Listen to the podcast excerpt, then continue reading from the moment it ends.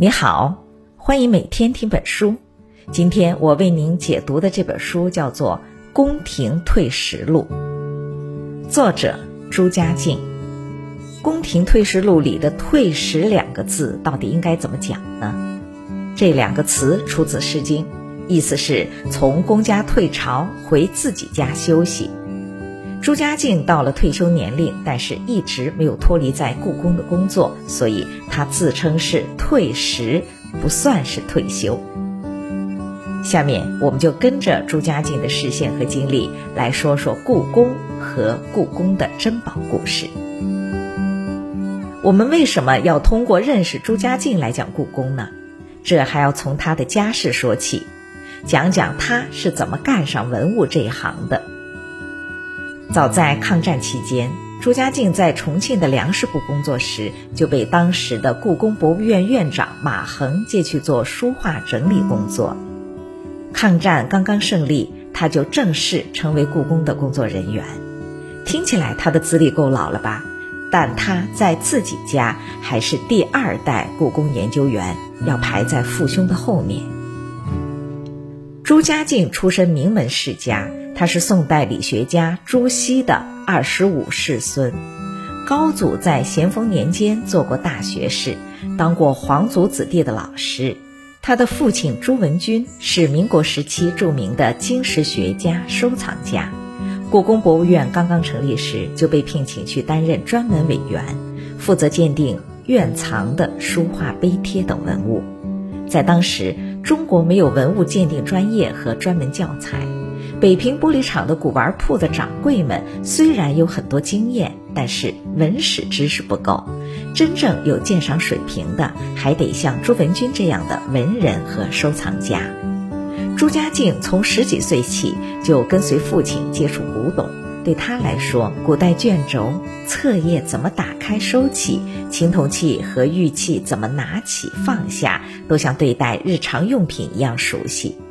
可以说，他对文物的感受和眼力是打小熏出来的。到了朱家靖在故宫工作时，他经手的一些文物不只是熟悉，有些本来就是他家的旧物。像故宫收藏的书画珍品，宋四家之一蔡襄的自书诗卷，原来就是朱家收藏。一九三二年，自书诗卷被朱家一个仆人盗走，卖进了古玩铺。掌柜的认出这是朱家的东西，就把价格压到六百银元，否则就通知警察局。古玩铺把字帖送还朱家，另外又得了一千块银元的酬劳。后来字书诗卷转让给了收藏家张伯驹，被和《游春图》《平夫帖》一起捐献给了故宫。对这些文物和背后的事儿，朱家静当然最熟悉不过。至于朱家收藏下落，我后面会讲到。有这样的童子功和家学，再加上后天的学术修养，让朱家敬成了故宫文物专家里很特别的一位。可以说，朱家静就是故宫里的活字典，他对故宫的每个角落、每个物件都清清楚楚。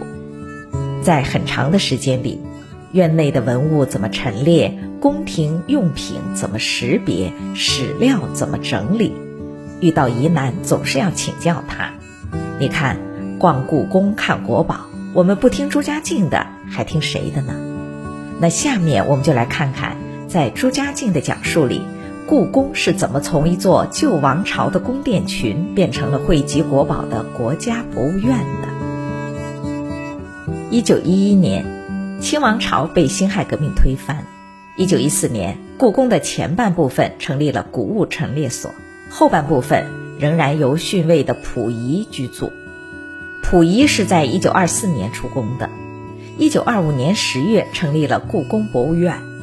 刚开放的时候，还是少年的朱家静是作为游客来参观的。当时的票价是每人一块银元，差不多是平民家庭三四天的生活费，可以说相当贵了。当时的展览陈设还保持着溥仪出宫时的原状，寝宫床上的被褥、枕头都像没整理过的样子，花盆里的花都已经枯萎了。宫里的古代家具和西式家具杂乱地摆在一起。皇帝的宝座旁还放着好几辆男女士自行车，许多陈列物谁都说不清是干什么用的。到了三十年代，故宫博物院开始变得规范起来，宫殿的主干线，也就是被称为中路的主要游览线路，每天开放，其他的内外东路。内外西路轮流开放，文物经过整理，开辟了专门的陈列室，每月更换两次展品。我们前面讲了，到抗战爆发，故宫文物南迁后，朱家靖就直接参与文物工作了，从此开始了自己和故宫的一辈子缘分。对故宫进行保护和整理工作是一个漫长的过程，首先。宫殿建筑本身就是一件文化艺术史上的重要遗物，保护修复这样规模的古迹文物，艰巨性是超乎外行想象的。在清末时期，宫殿的损坏情况就很严重，有的庭院间杂草长到了半人高，而且还要考虑具体的陈列问题。在明清两代，各个宫殿的名称、功能和陈设都有区别。比如乾清宫，在明代就是皇帝的寝宫，宫内搭建了阁楼，楼上楼下摆设有二十七张床。清代典籍里记载的康熙住在乾清宫，而实际上是住在乾清宫的东耳殿、昭仁殿，而东暖阁是皇帝召见城下的办事处。总体来说，明代的宫殿陈设比较开阔疏朗。清代的陈设比较拥挤，而且清代的宫廷装饰水平和家具陈设也在不断的变化。朱家靖认为，宫廷家具在乾隆年间达到了高峰，到同治、光绪年间，御用家具里也出现了大量粗俗的器具。我们今天参观的故宫，展示的是在时间上协调统一，在工艺上繁荣鼎盛的时期。比如说吧。太和殿的雕龙宝座是游览故宫必到打卡的景点。太和殿就是俗称的金銮殿，是故宫和老北京的建筑制高点，是皇帝举行登基大典的地方。在这间大殿和这张宝座的后面，就有一段朱家靖参与的故事。一九一五年，袁世凯篡夺帝位。举行所谓登基仪式的时候，他对太和殿的布局和陈设做了改动，把原来的雕龙修金宝座换成了样子不伦不类的大椅和屏风。袁世凯的那把椅子中西结合，椅背很高，座面却很矮。因为袁世凯的腿短，所以显示气派，才做成了这个样子。一九四七年。故宫博物院决定恢复太和殿在清代的原状，最大的问题就是原来的宝座下落不明了。一开始大家觉得这没什么难的，故宫里有那么多张宝座，选张最大最精良的摆上去就可以了。但是挑选了很多，都和原来宝座后面的屏风不协调。直到一九五九年，朱家靖在存放废旧木料的库房里发现了一张残破的大椅。从修漆工艺和雕龙的造型来看，这张椅子是明代制作的。清前期的家具都是沿用明式，而这张椅子则是修复后继续使用的明代宝座。而且这张椅子的造型符合一九零零年。也就是光绪二十六年，外国摄影师拍摄到的太和殿宝座的形象。随后，他又查到了一幅康熙坐在太和殿的画像，确定了这就是那张丢失了的宝座。光是修复这张宝座就用了九百三十四个工作日。修复完成后，它和原来的金漆雕龙屏风浑然一体。从这个故事里，我们就能感受到，今天我们看到的故宫保护和陈列的文物，耗费了文物工作者们多大的精力呀！另外，我们前面还提到过，故宫里也有假古董的。一般人都觉得皇宫里怎么会有假东西呢？朱家靖说：“其实这没有什么奇怪的，故宫里的真品多，假东西也不少。”二十世纪二三十年代，故宫的展品目录定期送给朱家靖的父亲审定，他都会对朱家靖讲解这些文物哪件真哪件假。只是假东西之间也有不同的等级，比如原来养心殿挂的北宋画家李公麟的免咒图，虽然经鉴定不是出自李公麟之手，但是画得很好，即便是仿的，也是出自古代高明画家之手，而且经过了很长的流传和收藏，本身就有一定的文物价值和研究价值。相应的一些真古董也有质量粗糙的。还有很多是属于低级次品，这些假古董的起因是因为嘉庆后的几代皇帝普遍没有欣赏古代艺术的修养，对宫里的书画收藏也不闻不问。慈禧掌权时期更是如此，于是各地官员也浑水摸鱼，进贡的古玩字画开列的是昂贵的古代名家名作，其实都是没有价值的假货。所以说，故宫的文物也是有真有假，鉴定起来不能掉以轻心。那么，朱家靖到底是怎么练成鉴定文物的本领呢？再进一步说，他对文物抱着一种怎样的态度呢？你可能要说了，前面不是讲了吗？他家里就是干这个的，从小就耳濡目染。但是，那只是一个得天独厚的条件。真要做到像他这样既广博又精深，可没那么容易。朱家靖的方法论基本上也是在每个行业里登顶的途径，长期的刻意训练，再加上从经验里升华出来的近乎艺术直觉式的修养能力。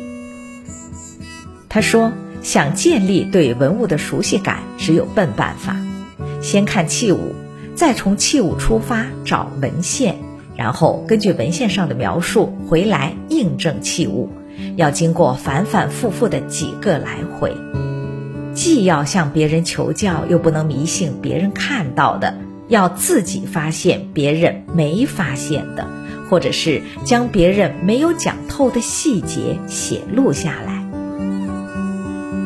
至于研究文物要读的书籍。不能只局限于本专业，而是要从历史学起。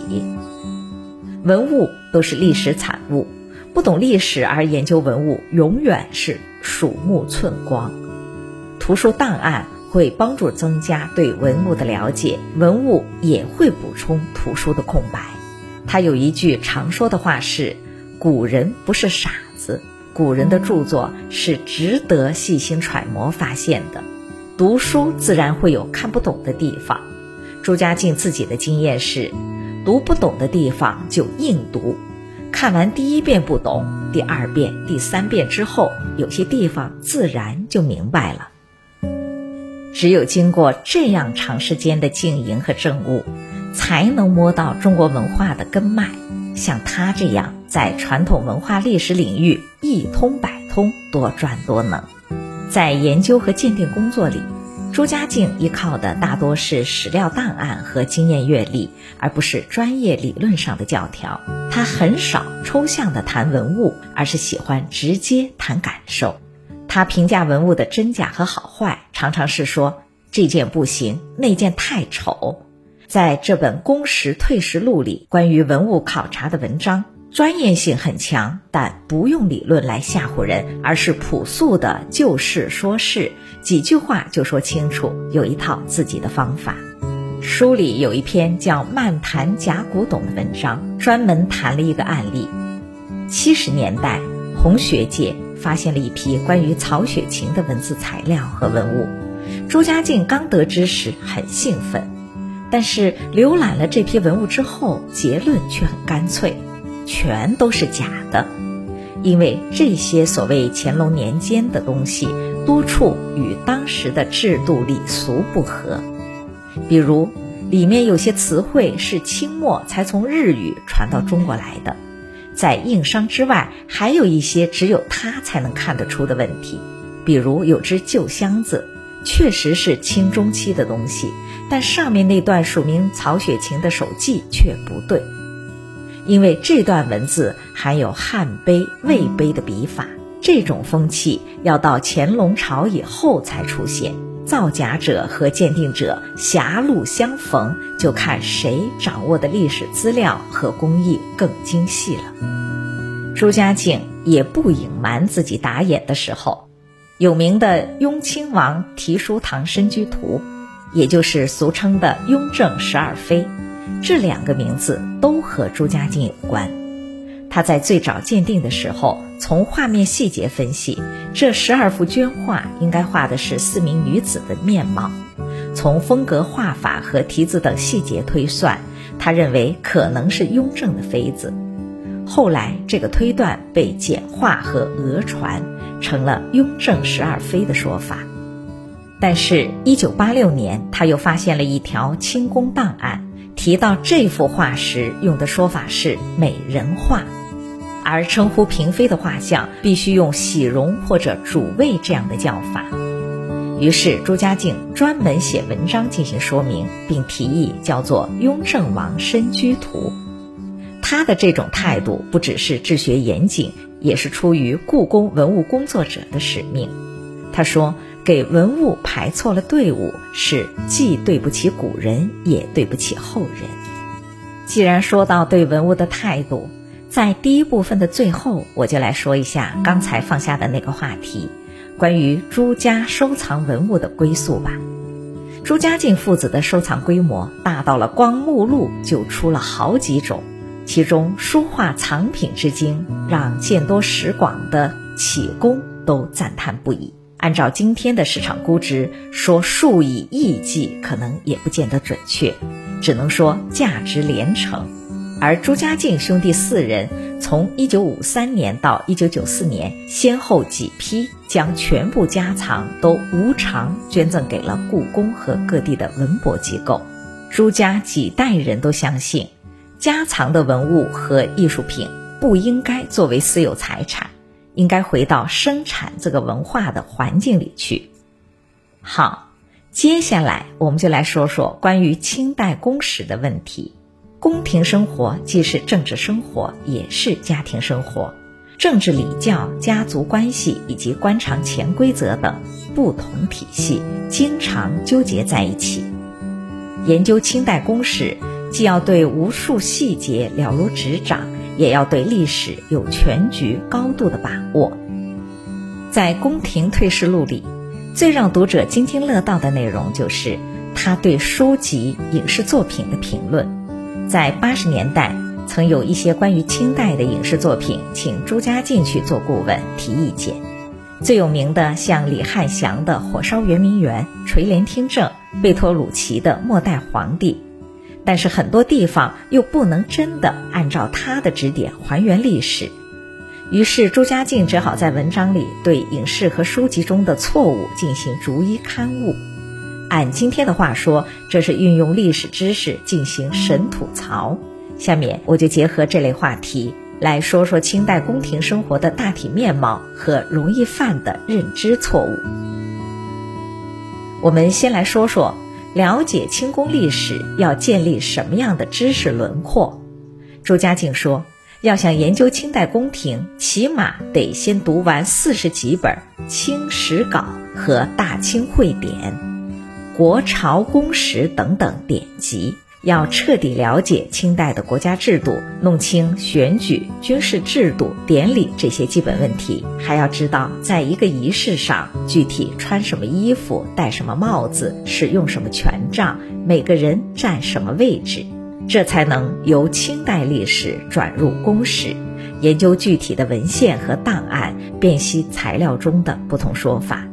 这个时候，有关清代宫廷的说法研究靠不靠谱，就能基本有个判断了。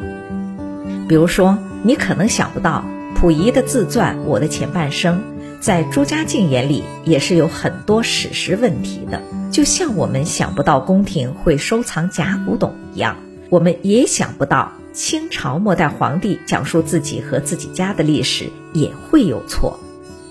朱家靖说：“这是因为有些朝廷和宫廷礼法，连溥仪自己都不清楚。他的一些说法很可能是从身边太监那里听来的讹传，被他当成了真事儿。比较重大和明显的，像溥仪说鳌拜是被康熙所杀，就和历史不符。鳌拜是在被拘捕以后死于拘禁。还有像溥仪说慈禧是因为怀孕从宫女升为贵妃，也是错的。按照清代制度，宫女是从上三旗的包衣，也就是家奴的女孩中选择的，而慈禧的父亲是八旗官员，这种出身的女子入宫就是预备做嫔妃或者贵人的，而且。慈禧生下同治时，名号是嫔，七年以后才晋封贵妃。接下来，咱们再看看了解宫廷生活的关键是什么？其实就是要明白宫廷历史同步涉及的不同规则体系。我们来看个具体的例子。首先，宫廷作为古代中国政治中心，必须遵守政治礼法。特别是亲王室，又比历朝历代的王室更加严格苛细。不仅皇子、嫔妃、官员、侍卫、太监们的一举一动都要遵循制度，连皇帝也不例外。有的小说和影视里，光绪被软禁在瀛台之后，偷偷进宫看望珍妃，这是绝对不可能发生的事儿。即使在光绪没有失去自由的时候，想从宫外回宫，也要先吩咐领侍卫内的大臣到护军统领手里取城门钥匙，而且全程必须有御前侍卫随同。还有像雍正是否夺位的问题，康熙临死前的冬至叫雍正代替他祭天，这在朝廷礼法和家法里都是非常明显的表示。另一方面。即使是宫廷生活，也不能脱离基本的人情和家庭观念。像慈禧垂帘听政，就是古代通行的家庭生活习惯。在当时，即使普通大户人家，主妇也不能直接与外面的男子说话，吩咐男仆做事也要隔着一道门。最具代表性的一个例子，你肯定也很熟悉。从清代初年就有野史说。在宫里，皇帝临幸嫔妃时，嫔妃要脱掉衣服，用被子或者斗篷裹上，扛进寝宫去。至今，很多影视作品还在这么拍，好像这才是正宗的清宫戏。朱家靖说，这纯粹是胡说。不仅清朝从来没有过这种制度规定，而且这也不是家庭伦理。不管是爱的关系还是性的关系，都不可能用这种形式。此外，还要了解在公开制度之下，清代政治和官场的潜规则。像曹雪芹家祖上被抄家，经常被文字研究者形容是曹家的惨祸。朱家靖说，这属于一种误解。抄家要是放在满汉大臣身上，确实是很重的处分，甚至大臣只要不犯谋反的重罪，即便判死刑也不会被抄家。但是曹家的身份是内务臣的包衣，虽然是肥差，但是属于家奴身份。内务府包衣被抄家是普遍情况，一般都是因为这些人发财发的太多了，朝廷需要让这些资产回笼。内务府人员被抄家之后，也不会被当成罪犯处理，还会继续给差事。何况曹家被抄，起因是曹营的后代欠款太多，属于法院宣告破产。从当时的官场规矩上看，这等于是朝廷照顾，免除了一部分债务。还有像关于李莲英卖官的传闻，也是不可能出现的。慈禧以英明自居，最不能容忍大权旁落。只要李莲英敢向慈禧提出某个大臣的任用问题，就会立刻被革职。实际上，这些官员给李莲英送钱时，已经到了快要见皇帝、接受当面考察的环节了。这被称为引荐制度。史学家钱穆说，这不是真正的政治，而是一种权术。潜台词是：你的官是皇帝给的，你要对皇帝一个人负责。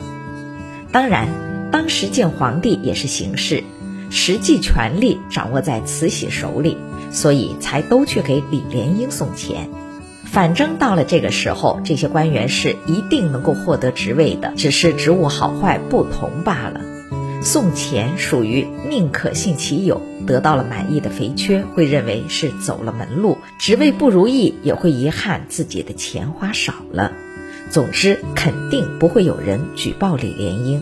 李莲英就是吃准了这种心理和宫廷内外的信息不对称，放任捐客们夸张他的影响力，而他自己只要在宫里一心一意伺候好太后就可以了。这个分析史书上没有，是朱家靖从经历过清末官场的长辈那里听到的，能够辨析这些关于清宫历史的问题。需要在建立基本知识框架的基础上，不断填充细节知识。对于当时很多影视作品，朱家靖是越来越无奈的。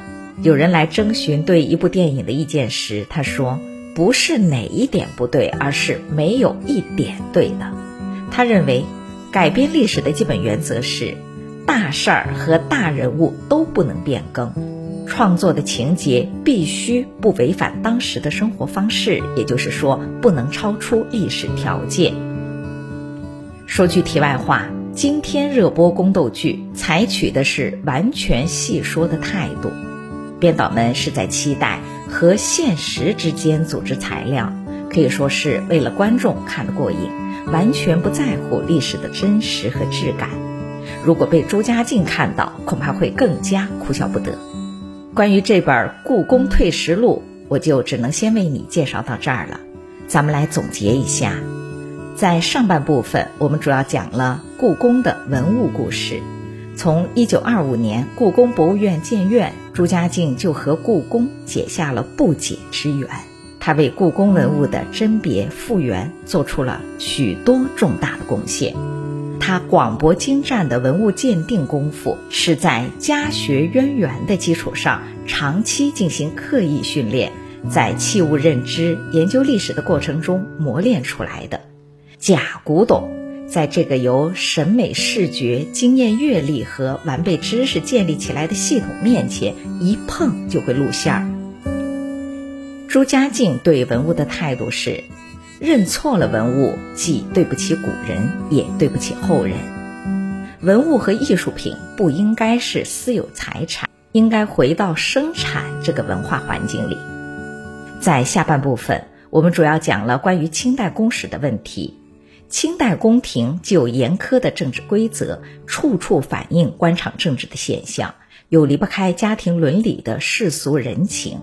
要想辨析种种说法的真假，需要通读清代历史典籍，建立完整的知识框架。朱家靖认为，创作历史题材的文艺作品，对大事儿和大人物不能变更，不能违反当时的生活方式。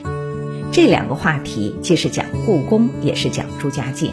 我们在被国宝的璀璨所震撼时，也要向这些比国宝更珍贵的学者大家。致敬。今天的内容就播读到这儿，我是东东锵，咱们下期再见。